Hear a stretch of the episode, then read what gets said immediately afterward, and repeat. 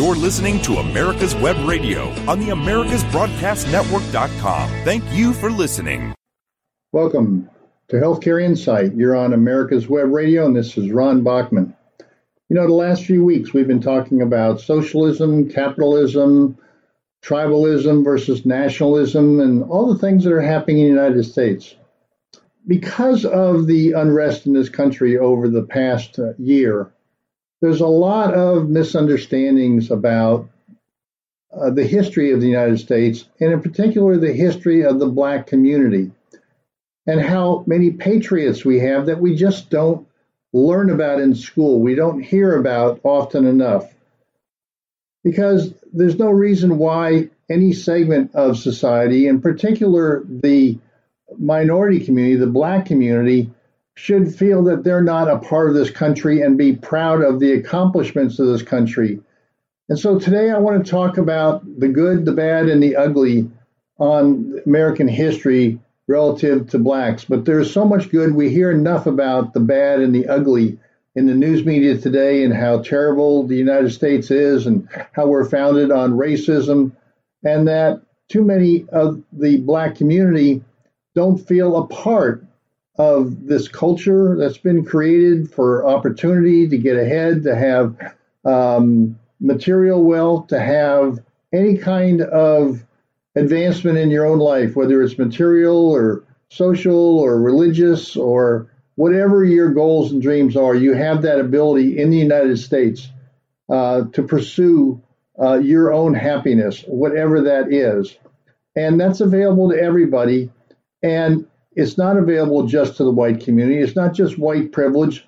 There may be w- ingrained in many of our systems. Those things were developed by uh, our white ancestors. But what I want to talk about today is how so much of that system was developed by our black ancestors, those people who were here during the times of difficulty of, of slavery, but who also were a part of a country where over 660,000 white people were killed to try to free the slaves and unite this country.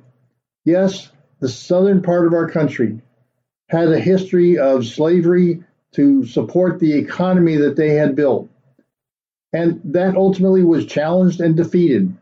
That's the great beauty of our Constitution and our Declaration of Independence that we were able to address the wrongs.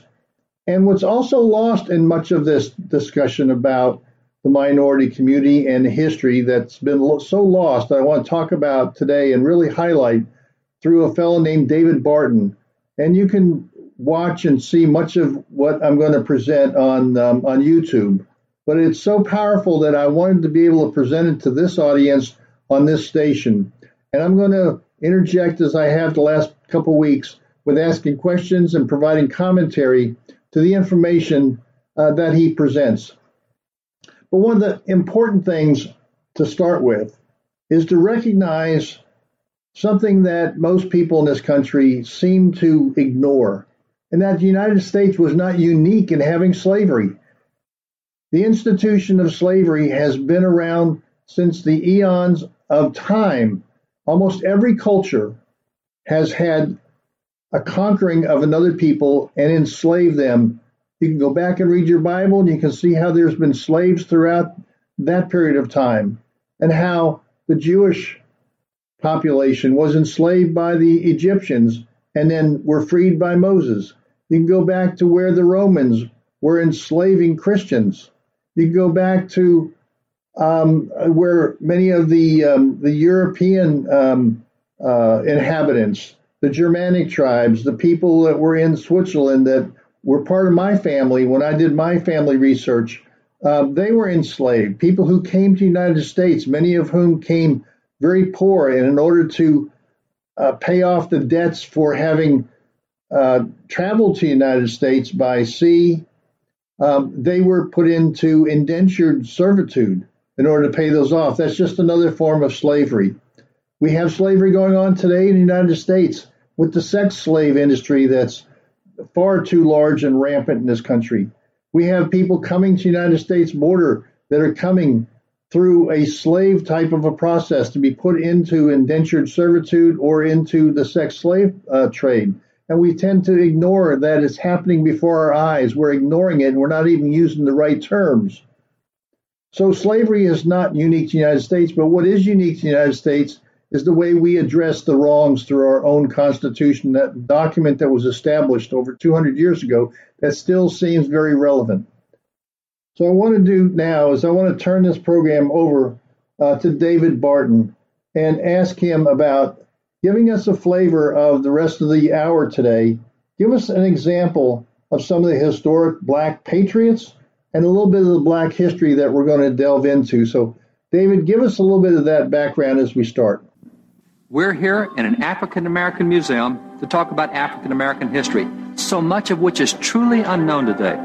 For example, few know of James Armistead, a black patriot inspired during the American Revolution who helped make possible the 1781 Yorktown victory that established America as an independent nation. Or Peter Salem, a black patriot who was a hero of the 1775 Battle of Bunker Hill. He also fought as one of the legendary Minutemen and was a soldier at the battles of Saratoga and Stony Point. And in the famous picture, of the 1776 crossing of the Delaware on Christmas night, two men depicted at the front of the boat include Prince Whipple and Oliver Cromwell, two black patriots who served with George Washington and the American generals during the Revolution. Few are aware that many of the soldiers who fought during the American Revolution were black. And unlike the later segregated regiments in the Civil War, many of the units in the American Revolution were fully integrated, with black patriots fighting and dying side by side with their white fellow comrades and soldiers. And equally unknown is much of what occurred in black political history. That history will surprise and perhaps even shock you. But as you will see, it's a history based on indisputable facts and documents.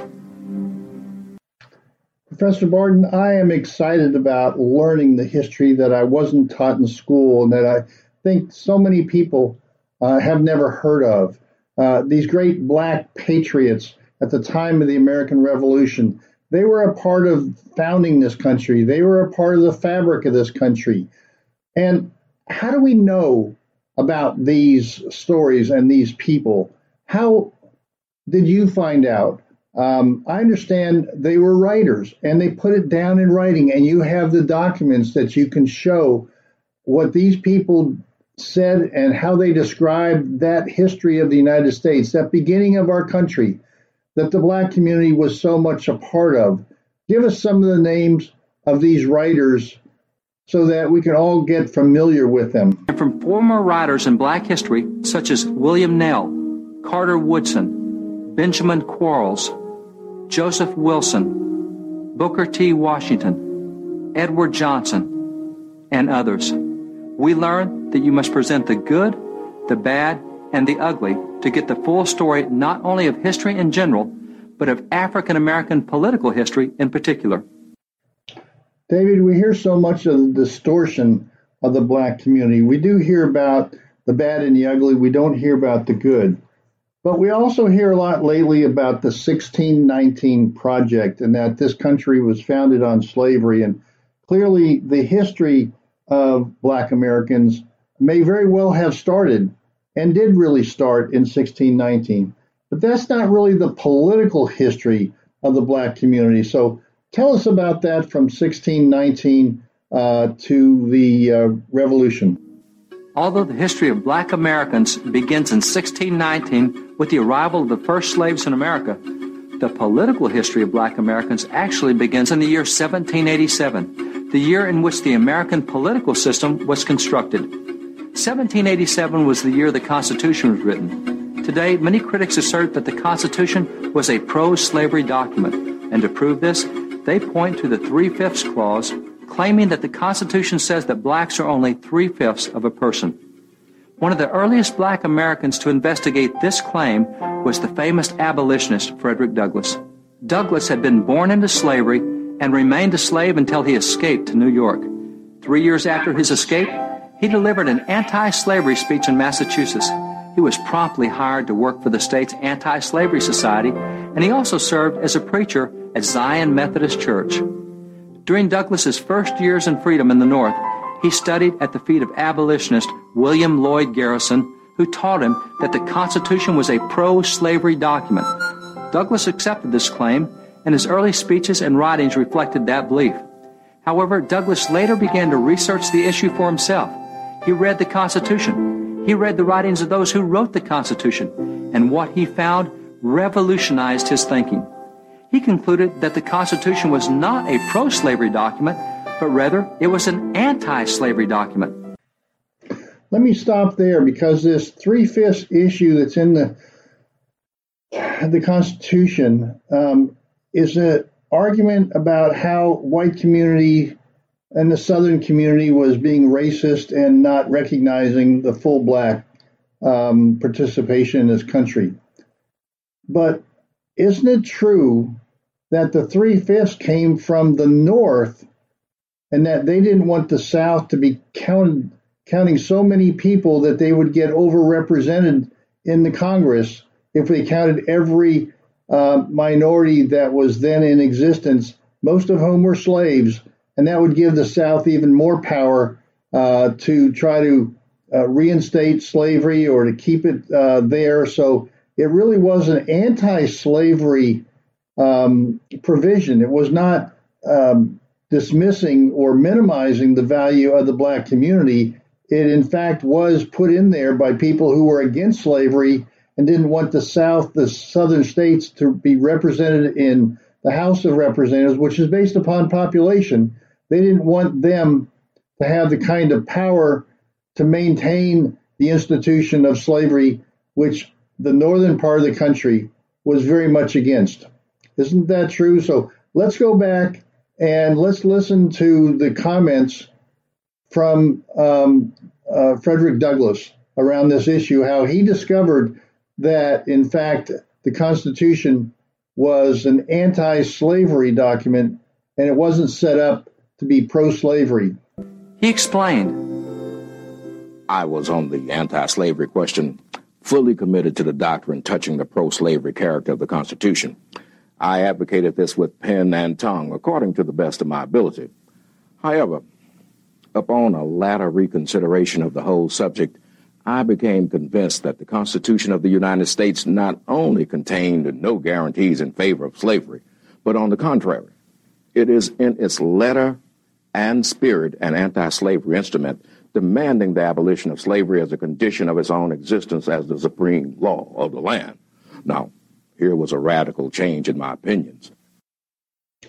Well, I hope our audience is finding this history as fascinating as I do that there is so much black history here that has not been taught in our schools, that we've never learned about the patriotism, the founding of our country, uh, with the integration of blacks and whites on a normal basis. It wasn't about slavery because most of this was happening in the North and they were working side by side and they were writing and speaking and members of Congress and part of the political structure as we moved forward from our revolutionary days and the separation from Great Britain.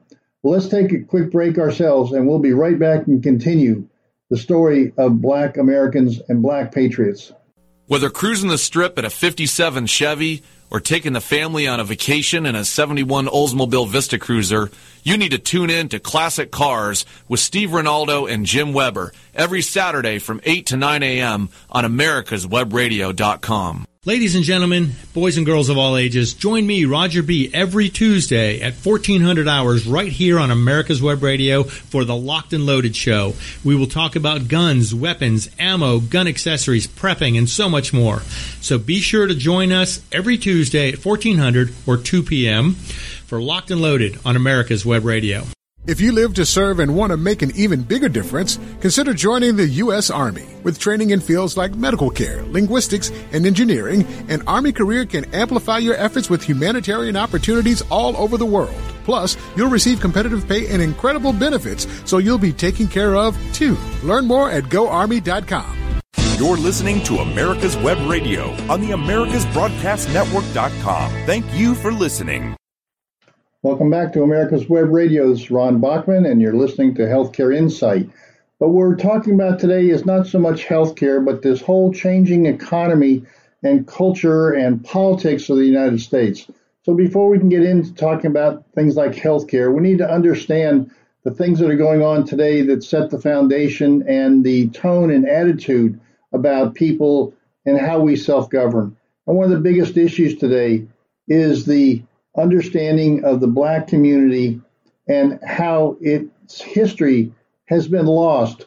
But we know it's there, and I want to rediscover that with Professor David Barton. So, David, we've been talking about the Constitution. Is it a pro slavery document or an anti slavery document? Because so much of our attitudes in today's world surround that particular question. Many people who are sort of anti American these days uh, would say that our Constitution was a racist document. But what you're presenting and what Frederick Douglass just talked about was that while that actually was part of the early belief, that a further review by Frederick Douglass shows that, in fact, it was an anti slavery, an anti racist document that set up the process for the country to move ahead and get rid of slavery and racism forever. Now, this whole issue I touched on earlier, but this whole idea of the three fifths has been used even in today's world as saying that the Constitution is racist because it only recognized people as of color as being only three fifths of a person. Give us your take on that. What about the three fifths clause? Had Douglass not read that clause? Yes, he had. Then how could he conclude what he did about the Constitution? It was very simple. He understood that the three fifths clause dealt only with representation and not the worth of any person. You see, the Constitution had established that for every 30,000 inhabitants in a state, that state would receive one representative to Congress. The southern states saw this as an opportunity to strengthen slavery. Slaves accounted for much of the southern population. In fact, almost half the inhabitants of South Carolina were slaves. Therefore, slave owners could simply count their slaves as regular inhabitants, and by so doing could almost double the number of their pro slavery representatives to Congress. Of course, the anti slavery leaders from the North strenuously objected to this. After all, slave owners did not consider their slaves to be persons, but only property. These slave owners were therefore using their property, that is, their slaves, to increase the power of the slave states in Congress. The anti slavery leaders fully wanted free blacks counted, but not slaves, if counting slaves would increase the power of slave owners. They understood that the fewer the pro slavery representatives to Congress, the sooner slavery could be eradicated from the nation. So let's put this three fifths myth uh, to bed. Let's kill this idea that so many leaders today, both black and white, use this three fifths to talk about how racist our Constitution was, when the reality is many of these political leaders, they're educated in Ivy League schools at Harvard, at Yale, at Princeton, or wherever, but they continue to misrepresent what that three fifths is, and it gets into the general population as a statement as to why our Constitution is really racist. So let's knock this thing out and tell us one more time why the Constitution is, in fact, an anti racist, anti slavery document that we should all be very proud that our founding fathers had the foresight to be sure that this thing was structured so that the pro slavery states in the South did not use their slave population, the minority population in the southern states at that time, to gain more power in Congress to perpetuate the evils of slavery. The final compromise was that only 60% of slaves, that is, three fifths of slaves, would be counted to calculate the number of Southern representatives to Congress. In other words, it would take 50,000 slaves rather than just 30,000 before slaveholding states could get a representative in Congress, thus greatly reducing the number of representatives to Congress from states with extraordinarily large slave populations. This, then, is the three fifths clause. It had nothing to do with the worth of any individual. In fact, free blacks in the North and the South often were extended the full rights of a citizen and regularly voted, both in the North and the South.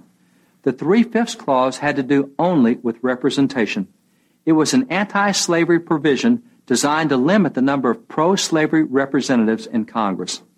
This is why Frederick Douglass, unlike many today who have never taken time to study the Constitution, could emphatically declare that the Constitution, all of the Constitution, was anti slavery. David, tell us about another document that occurred in, I think it was 1789, called Northwest Ordinance, that created free states and set the foundation for freeing slaves across the United States, even though slavery was rampant in much of the rest of the world. Tell us about the Northwest Ordinance. In 1789, following the ratification of the Constitution, Congress expanded its fight to end slavery by passing the Northwest Ordinance. That law forbade slavery in any of the federal territories then held. And for this reason, Ohio, Indiana, Illinois, Iowa, Minnesota, Michigan, and Wisconsin all eventually came into the nation as free states. On the federal level, progress was being made toward ending slavery and achieving full civil rights for black Americans. Tell us more about this continuous fight from our founding fathers and the black patriots that were working hand in hand with establishing a country that freed itself from slavery, freed itself from the evils of the slave trade. There were a number of issues. So this uh, current day mentality that we have a racist document that started our country, that we are a racist country, really ignores this history that you're telling us. So give us some more details about what happened next. Another important point in black political history occurred three years later. In 1792, according to the website of the Democratic National Committee, the Democratic Party was started by Thomas Jefferson. The Democratic Party definitely played a role in black political history, a role that will be examined shortly. Some years later, in 1808, Congress continued its fight against slavery by abolishing the slave trade. A famous sermon commemorating the abolition of the slave trade was given by the Reverend Absalom Jones, the first black bishop of the Episcopal Church in America. His sermon was delivered in the famous St. Thomas's Church. Very few today know that in 1808 Congress abolished the slave trade, or that Bishop Absalom Jones delivered such a compelling sermon. Although slavery still had not been abolished in all the states, things definitely were moving in the right direction.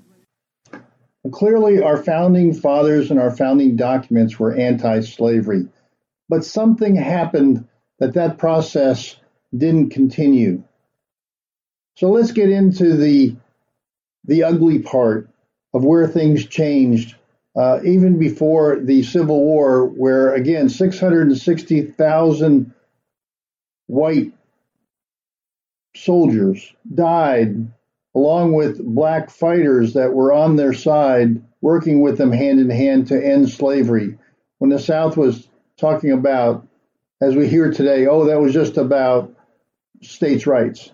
Well, we know that wasn't about states' rights. It was on to holding their power, their economic power, through the slavery economic structure that was so much a part of the South. That's what they really didn't want to give up. So, what happened now after the original founding fathers began to pass away?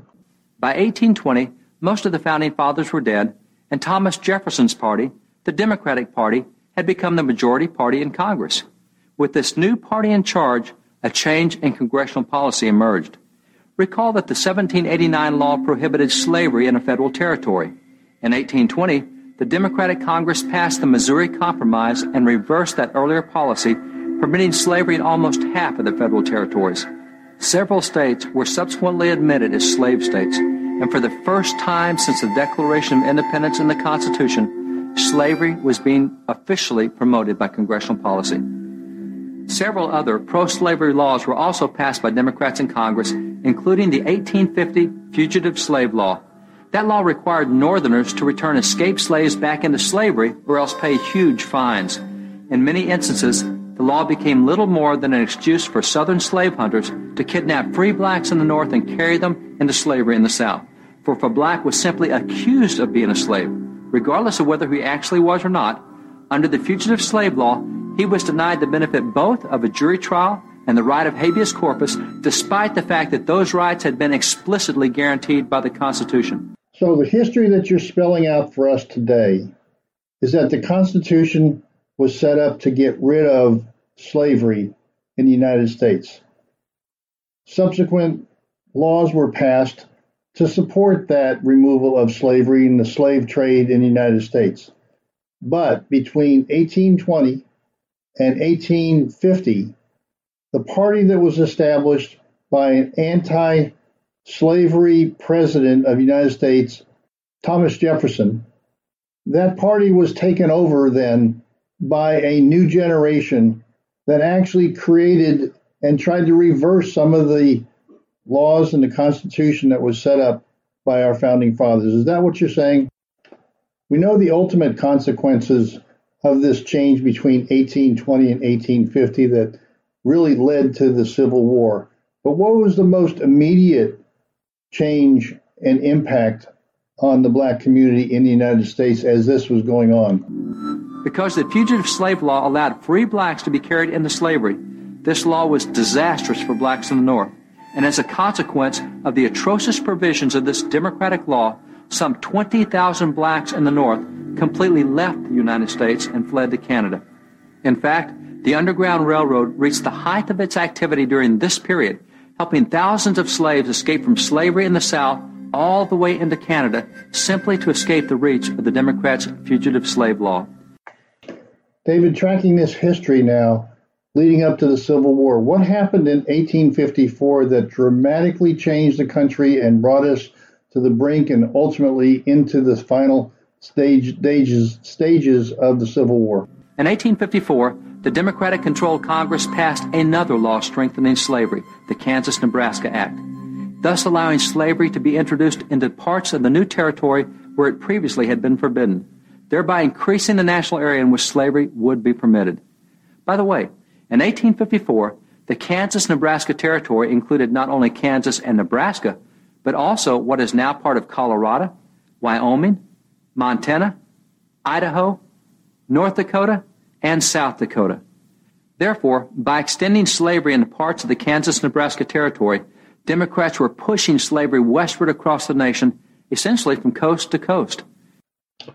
You're painting a pretty clear picture that the racist nature of this country did not start with our founding fathers and our founding documents. In fact, they were very anti slavery. What happened was that politics took over, that the party that took over the party of Thomas Jefferson really created an environment that expanded slavery when the original documents and the original laws that we passed in this country were anti slavery. Well, let's take a quick break and let's come back and let's delve into this a little further as to what happened with the uh, extension of politics after this period of time. Hey folks, this is Victor with the On Point with Victor show. Make sure you listen every Tuesday 1 to 2 only right here on America's Web Radio, the On Point with Victor show. Remember folks, I'm not angry. I'm just right. And you can find out why every Tuesday from 1 to 2, the On Point with Victor show, only right here on America's Web Radio. The Docs for Patient Care Foundation is your way to join the fight and become a member of an organization created by doctors for patients dedicated to fighting for your healthcare freedom and preserving the doctor-patient relationship. Get a pen and paper. Write down www.docsforpatientcarefoundation.org. That's www.docsforpatientcarefoundation.org. Go to our site and please make a generous tax-deductible donation and join the fight today. Thank you. Hello, my name is Rick White, and I'm the director of the Georgia Military Veterans Hall of Fame. I want to encourage all Georgia veterans to consider being nominated to the Georgia Military Veterans Hall of Fame. And if you are a Georgia veteran, and the definition of a Georgia veteran is either you were born in the state of Georgia, or you've lived here 10 years, or you were raised to right hand and joined the military in this state, you are considered a Georgia veteran. For further information, go to www.gmvhof.org, or you can contact me at 678 427 0915. We'd love to have your nomination for the Georgia Military Veterans Hall of Fame. Thank you so much. You're listening to America's Web Radio on the AmericasBroadcastNetwork.com. Thank you for listening. Welcome back to America's Web Radio and Healthcare Insight. This is Ron Bachman, and today we are talking about Black history, um, Black political history, Black patriots, and how the Black community was ingrained in establishing our political structure and how our political structure and our founding fathers were very much anti slavery, anti slave trade, and tried to eliminate it and set up a constitution that was anti slavery in order to ultimately get rid of it. But something happened.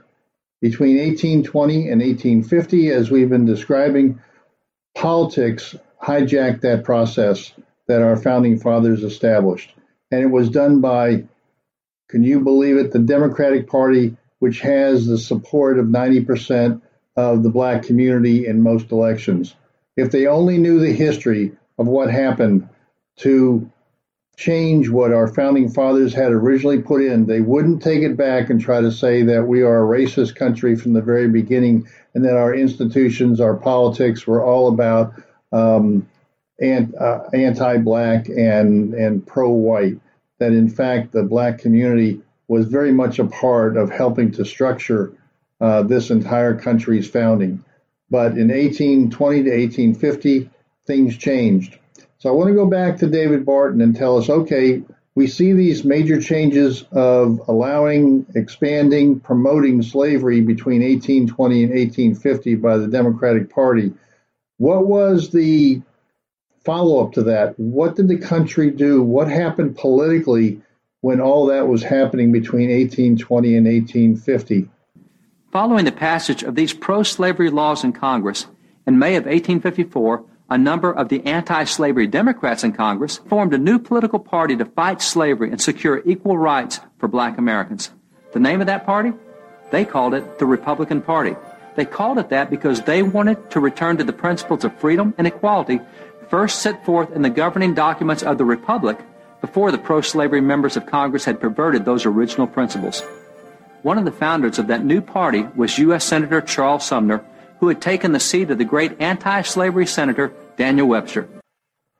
Okay, so this new Republican Party was formed to fight slavery and the expansion of slavery that was occurring with legislation between 1820 and 1850. So the first Republican Party running for president was in 1856. Tell us a little bit more about these early days of the Republican Party and its platform. In 1856, the Republican Party entered its first presidential election. In that election, the Republican Party issued this its first party platform. It was a short document. There were only nine planks in the platform, but significantly, six of the nine planks set forth bold declarations of equality and civil rights for African Americans based on the principles of the Declaration of Independence. The Democratic platform of that year took an opposite position, strongly defending slavery. Amazingly, according to Democrats in 1856, attempting to end slavery would ruin the happiness of the people. Despite such clear differences, the Republicans lost that election. Well, we all know that elections have consequences. So the Republicans lost, the anti slavery party lost, the pro slavery party won. Well, what happened with the Supreme Court being controlled by Democrats at that point in time, which had a big impact on leading up to the Civil War?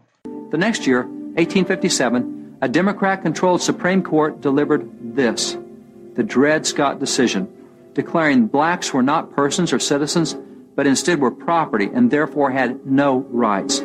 In fact, quoting from this infamous decision, Democrats on the court announced that blacks had no rights which the white man was bound to respect, and the Negro might justly and lawfully be reduced to slavery for his benefit. So now we see the real beginnings and the history of the Civil War. It really started, obviously, prior to the first shots. It started with the political turmoil of the Democratic Party promoting slavery and Republican Party that was recently formed in 1856 fighting against slavery. But the Republicans lost. So, what happened next in the next election of 1860 after the Dred Scott decision sort of reinforce the idea from our Supreme Court that slavery was to be recognized, approved, and expanded, and it actually changed the underlying concepts that were established in our founding documents. In the 1860 presidential election, Republican Abraham Lincoln ran against Democrat U.S. Senator Stephen Douglas of Illinois. Both parties again issued platforms. The Republican platform of 1860 blasted both the fugitive slave law and the Dred Scott decision, and it announced its continued intent to end slavery and secure equal civil rights for black Americans. On the other hand, the Democrats in their 1860 platform praised both the fugitive slave law and the Dred Scott decision. In fact, Democrats even handed out copies of the Dred Scott decision along with their platform to affirm their belief that it was proper to have slavery and hold African Americans in bondage.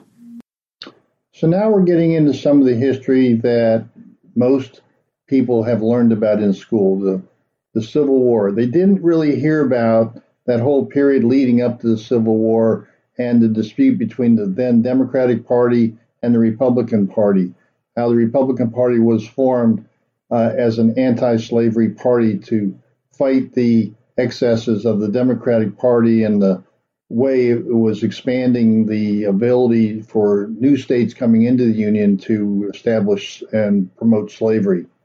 So, what happened in that election of 1860 that went beyond the presidential election?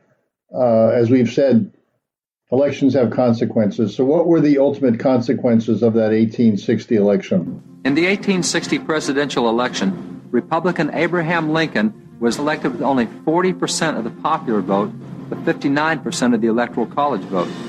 Republicans also won a majority in the U.S. House and Senate in that election, thus giving Republicans control of the lawmaking process for the very first time. Given the bold anti slavery and pro civil rights positions set forth by Republicans in their platforms, it was obvious to Democrats what was about to occur. The anti slavery and pro civil rights position of the Republicans were about to become reality. So tell us more about that reality and what the Democratic Party decided to do when they lost the election for presidency, the House, and the Senate. It almost seems like what happens today. If the Democrats lose, they want to take their ball and run away. So they want to hold on to power and control everything that they can. But what happened in 1860, we know the Civil War established itself, but Give us a little bit more leading up to those first shots. What was the Democratic response? Southern Democrats left Congress and took their states with them, forming a nation that described itself as the slaveholding Confederate States of America. While Northern Democrats did not support secession, they nonetheless generally supported slavery and opposed civil rights for black Americans. In short, the main difference between Southern and Northern Democrats at that time was their view on secession, not slavery. So we got this new Confederate States of America, which was pro slavery. This is part of the history that most of us have some passing knowledge of, have learned about, and this is where the racism of the United States typically comes from and the bias against the South as having done this. Give us a little bit more of the background and flavor of this new country that was being set up. And as you said, the North, Democrats, and the South Democrats didn't disagree about slavery, they disagreed about secession. And that's what some of the Civil War was ultimately about. But give us a little bit more background here. Returning to the election of 1860, with Republicans firmly in control of the federal government, they quickly began implementing significant changes. In 1862, Republicans abolished slavery in Washington, D.C., and in 1863, the Emancipation Proclamation was issued freeing all slaves in the southern states in rebellion. In 1864, following the issuance of the Emancipation Proclamation, several civil rights laws and laws preparing to facilitate civil rights were passed. One of them was this bill establishing the Freedmen's Bureau. Another was this bill equalizing pay for soldiers in the military, whether white or black. The fugitive slave law was also repealed that year over the almost unanimous opposition of the Northern Democrats still in Congress. While Republicans in the North were working to end slavery and secure civil rights, the new nation of Southern Democrats was determined to head in an opposite direction. In fact, Confederate Vice President Alexander Stephens, the Democrat from Georgia, delivered a speech entitled African Slavery, the cornerstone of the Southern Confederacy.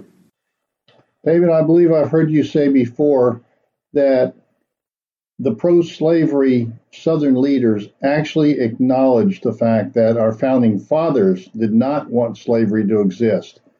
So, again, that's a reinforcement that our original documents were not racist, that they were a pro black, fully inclusive citizenry that was intended by our founding fathers. And it was only later taken over by the politics of the Democratic Party to change that original thought and to bring slavery into being and establish a new nation, even if that was necessary, to promote the continued existence of slavery. Stephens first correctly acknowledged that the founding fathers, even those from the South, had never intended for slavery to remain in America. The prevailing ideas entertained by Thomas Jefferson and most of the leading statesmen at the time of the foundation of the old Constitution were that the enslavement of the African was in violation of the laws of nature. But the general opinion of the men of that day was that somehow or other, in the order of providence, the institution would be temporary. I'm not meaning to skip over the horrors of the Civil War and the determination that this country was not going to be divided. But I want to keep on the politics for a moment here. Let's talk about the next presidential election because politics has obviously had a big change in the direction of this country. Let's talk about the election of 1864. Tell us what happened in that election. When it came time for the presidential election of 1864, Southern Democrats were still fighting against the Union. Therefore, the presidential candidate for the Democrats that year was a Northern Democrat, Union General George B. McClellan. McClellan was actually running for president against his own commander in chief, but there was a clear difference between the two. In fact, Abraham Lincoln had twice replaced McClellan for failing to obey Lincoln's orders to launch aggressive attacks against the Confederacy. General McClellan's pro Southern sympathetic behavior was in direct contrast with that of other Northern military leaders. And not surprisingly, the anti black tone of this Northern Democrat shone through in his presidential campaign. For example, examine this 1864 campaign piece for General McClellan. According to McClellan, since white lives were being lost, and since Republicans were seeking both abolition and Negro equality, McClellan argues that he, as a Democrat, should be elected so that he could halt those policies. Republicans also took clear positions in that 1864 presidential campaign. The 1864 Republican platform therefore called for a constitutional amendment to completely abolish slavery, and work was begun in Congress almost immediately on that amendment. That same year, President Lincoln won re election to a second term. It was in 1865 that the Civil War finally came to a close. The nation of slaveholding states had been defeated. Well, I hope our listeners out there are enjoying this history lesson that many of us did not learn in school, especially linking together all these different issues, the politics and what actually happened uh, in the country and what was really behind some of this. So Let's take another quick break and we'll come back for our final session of Healthcare Insight on America's Web Radio. We'll be right back. If you live to serve and want to make an even bigger difference, consider joining the U.S. Army. With training in fields like medical care, linguistics, and engineering, an Army career can amplify your efforts with humanitarian opportunities all over the world. Plus, you'll receive competitive pay and incredible benefits, so you'll be taken care of too. Learn more at goarmy.com. Hi, this is Steve Ronaldo, host of the Classic Car Show on America's Web Radio. Uh, just talking to you about antique car insurance. I think that uh, if you're looking for the best coverage for your classic car, consider J.C. Taylor Insurance. They've been our my insurer for years in this hobby and have the top rating of every, all of the insurance companies in the hobby. When you get ready for insurance, call J.C. Taylor or visit jctaylor.com on the internet. Ladies and gentlemen, boys and girls of all ages, join me, Roger B., every Tuesday at 1400 hours right here on America's Web Radio for the Locked and Loaded Show. We will talk about guns, weapons, ammo, gun accessories, prepping, and so much more. So be sure to join us every Tuesday at 1400 or 2 p.m. for Locked and Loaded on America's Web Radio. You're listening to America's Web Radio on the AmericasBroadcastNetwork.com. Thank you for listening. Welcome back to the final segment of America's Web Radio. This program is Healthcare Insight, but today we're taking a different route. As in the last few weeks, we've talked more about politics and the structure of politics in the United States as leading to either a free market or a more centralized government. We've been talking about nationalism versus tribalism, socialism versus capitalism. So it's important that we take some time to step back from the specifics of issues like healthcare and take a look at where we are as a country, especially these last few weeks and this last year when we've had so much turmoil and upheaval in the minority community. We've talked so much about racism and, and institutionalized racism. I wanted to step back for this audience, for those listening to this program, and talk about how our founding fa- documents and our founding fathers were anti slavery, anti slave trade. They were for freedom and liberty for everyone, including minorities across the board of every type. And so I take this time today to talk about the activities leading up to the Civil War and post Civil War. And now, after the last segment, the Civil War in our time frame that we're going through is now over. So, how did President Lincoln sort of recognize and reflect on the impact of the black community in the United States with the ending of this war. I understand he went to Richmond with black troops. Tell us about that, if you would, David Barton. President Lincoln and the black troops of the 29th Connecticut Regiment visited Richmond, the former capital of the Confederate States of America. An officer in that black regiment recorded the scene. As the president passed along the street, the colored people waved their handkerchiefs, hats, and bonnets and expressed their gratitude by shouting repeatedly, Thank God for his goodness. We have seen his salvation. The white soldiers caught the sound and swelled the numbers, cheering as they marched along. All could see the president. He was so tall. One woman shouted, Thank you, dear Jesus, for this sight of the great conqueror. No wonder tears came to the president's eyes when he looked on the poor colored people who were once slaves and heard the blessing uttered from thankful hearts and thanksgiving to God and Jesus. Thousands of colored men in Richmond would have laid down their lives for President Lincoln. So, with Republicans firmly in control of the politics with the election in 1860 and the reelection of President Lincoln in 1864, what was the next historical process in advancing the cause of the black community in the United States and in abolishing slavery. There were numerous celebrations by black Americans and others at the end of the Civil War, but even before the war had come to an end, a vote had been held in Congress on the constitutional amendment to abolish slavery, the 13th Amendment. Congress passed that amendment, and this poster was quickly issued to honor the 137 members of Congress who had voted to abolish slavery. At the time of that vote, there were 118 Republicans in Congress and 82 Northern Democrats. Of the 118 Republicans, all 118 voted to abolish slavery. However, of the 82 Democrats, only 19 voted to end slavery. Only 23% of Democrats, and these were the Northern Democrats. When the vote had been taken in Congress on the 13th Amendment to abolish slavery, the chambers had been packed from wall to wall with expectant observers. When the numbers were counted and it was announced that the amendment had passed, a roar erupted from the thousands in the chamber. Hats were thrown and voices were raised in exuberant cheers. Congress had voted to end slavery.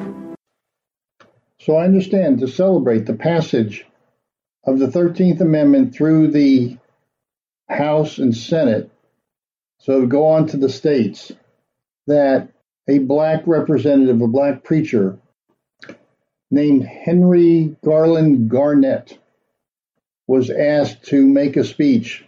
And we've got some of his direct words because he came from slaves. And we can hear a black man in front of our House of Representatives talking about that experience in the passage of the 13th Amendment, giving blacks equal rights. Garnet became the first African American to speak in the halls of Congress, and he preached this sermon on Sunday, February the 12th, 1865, and it was powerful. He began that sermon with a recollection of his own personal experiences. What is slavery? Too well do I know what it is. I was born among the cherished institutions of slavery. My earliest recollection of parents, friends, and the home of my childhood are clouded with its wrongs. The first sight that met my eyes was my Christian mother enslaved. Garnet then reviewed the prominent historical leaders of both church and state who had strongly opposed slavery. The other day, when the light of liberty streamed through this marble building and the hearts of a noble band of patriotic statesmen leaped for joy, and this, our national capital, shook foundation to dome with the shouts of a ransomed people. Then methinks the spirits of Washington, Jefferson, the Jays, the Adams, and Franklin, and Lafayette, Giddings, and Lovejoy, and those of all the mighty and glorious dead remembered by history because they were faithful to truth, justice, and liberty were hovering over this august assembly. Though unseen by mortal eyes, doubtless they joined the angelic choir and said, Amen! Hallelujah! Well, how did the politics of this play with the church, the congregation of Pastor Garnet's church? A message of thanks passed by the leadership of Reverend Garnet's 15th Street Presbyterian Church in Washington, D.C. The church trustees were so pleased with the honor bestowed on their pastor that they passed a resolution declaring that it was the Republican members of the House who had asked Reverend Garnet to speak. The Democrats in the House did not join in inviting him to preach a sermon. Yet this is not surprising given the demonstrated attitude of Democrats toward blacks at that time. You've given us a history of the American experiment that very few probably even know about, especially the involvement of the black community in the founding of this country and the founding of its documents. They really should be considered part of the founding fathers that we are all well aware of, and we would know about more if we were actually taught in school. Now, I know that um, Professor Barton that um, there's some current day activities of this Republican versus Democrat Party that started back uh, before the Civil War, where the Democrats were in favor of expanding slavery in this country and the Republicans were not and were very anti slavery. But some of those kinds of controls and limitations on freedoms and liberties uh, carry over into today. Can you give us a couple of examples? Because I know you feel very strongly about this, and there's some things that maybe uh, people listening to this that are Democrats um, really don't want to hear, but it is true, and so you've got the facts to back it up. Give us a little bit more of this uh, current day uh, Republican versus Democrat um, voting and political environment. They still demonstrate even in the most recent years. For example, even though nearly 80% of the nation supports voluntary spoken prayer in public schools, only 13% of Democrats voted for a recent constitutional amendment to permit it. And even though almost 80% of the nation supports public displays of the Ten Commandments, only 21% of Democrats voted for a congressional bill to allow those displays.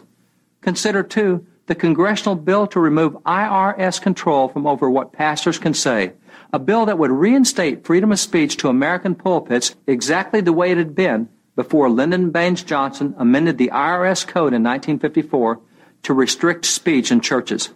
Only 5% of Democrats voted to allow free speech for churches. There are many other votes in Congress demonstrating a general Democratic hostility toward laws protecting public religious expressions, just as a century and a half ago when they would not join in inviting the Reverend Garnet to deliver his sermon. Okay, so on our timeline, we're now entering the period of Reconstruction in the South, and the Republican Party is now enforcing the new civil rights laws, the Emancipation Proclamation, and the rights of the previous slaves to actually um, be citizens and to vote and to have their own businesses and to pursue their dreams, the American dream. What happened politically during this period of time with the minority community across the South. Because of the 13th Amendment and the end of slavery, black Americans, particularly in the South, could now enjoy their first real taste of civil rights, their first genuine opportunity for political participation. Within a year, blacks were registering to vote and were forming political parties across the South. For example, at a rally in Houston, Texas on July the 4th, 1867, 150 blacks and 20 whites formed the Republican Party of Texas, and black Americans also started other Southern Republican parties as well. Well, we know every action has a reaction, and elections have consequences, and public changes in laws have consequences. So, what was the Democratic response to all this Republican takeover uh, in the South during Reconstruction? The Democrats began to fight back in other ways. In 1866, Democrats formed a group that became national. Its declared purpose was to break down the Republican government and to pave the way for Democrats to regain control in the elections. What was the name of that group? The Ku Klux Klan. Although it is relatively unreported today, the historical documents are unequivocal that the Klan was started by Democrats and that the Klan played a prominent role in the Democratic Party. David, give us a little more history now as we move forward in this timeline to the uh, 14th Amendment uh, that um, gave full rights, full voting rights, full citizenship rights to the black community. What happened during the politics of that time between Republicans and Democrats? Although much progress had been made because of the 13th Amendment and the civil rights laws passed in Congress, Democrats in the South still found ways to ignore those laws. Congress responded with the 14th Amendment, a civil rights amendment to the Constitution declaring that former slaves were full citizens of the state in which they lived and were therefore entitled to all the rights and privileges of any other citizen in that state. When the 14th Amendment came to a vote, 94% of the Republicans in Congress voted for the passage of that civil rights amendment. However, the records of Congress reveal that not one single Democrat in either the House or the Senate voted for the 14th Amendment. Perhaps this lack of support for civil rights is not surprising considering the makeup of the National Democratic Party at that time. Well, I want to thank David Barton for bringing us a history that very few of us ever learned about, very few of us know about. And it's really been enlightening to hear about the black history from a political perspective in a timeline that makes sense to where we were and where we are today. So, why don't you wrap us up, uh, David, with some of the first blacks to act, actually represent themselves in Congress in both the House and the Senate? This 1872 print by Currier and Ives shows the first seven black Americans elected to the U.S. Congress. Significantly, all seven were Republicans. While the Reverend Hiram Rhodes Revels was the first black American to serve in the U.S. Senate, there have been others as well. The second was Blanche Kelso Bruce, the first to serve a full term in the Senate. The third black senator was Edward Brooke. Significantly, the first three black U.S. senators, Revels, Bruce, and Brooke, were all Republicans. David, this has been a real eye opener for me personally, and I only wish that other people in this country could understand the history of the Republican Party and the way it was trying throughout its history and its beginnings to eliminate slavery, to uh, bring equal rights to all Americans, and to help support the goals and aspirations of the black community. Somehow today, the Democratic Party seems to have turned all that on its head and seems to continue to find ways to subjugate the minorities, to get them to vote for them, but still they remain in poverty. And all the major cities in the United States have been run for over 50 years by Democrat uh, leadership. I hope people listening to this can get a new perspective, and we'll try to keep talking about American politics and its impact on the free marketplace as we move forward. You've been listening to America's Web Radio, and this is Ron Bachman signing off for Healthcare Insight. You're listening to America's Web Radio on the AmericasBroadcastNetwork.com. Thank you for listening.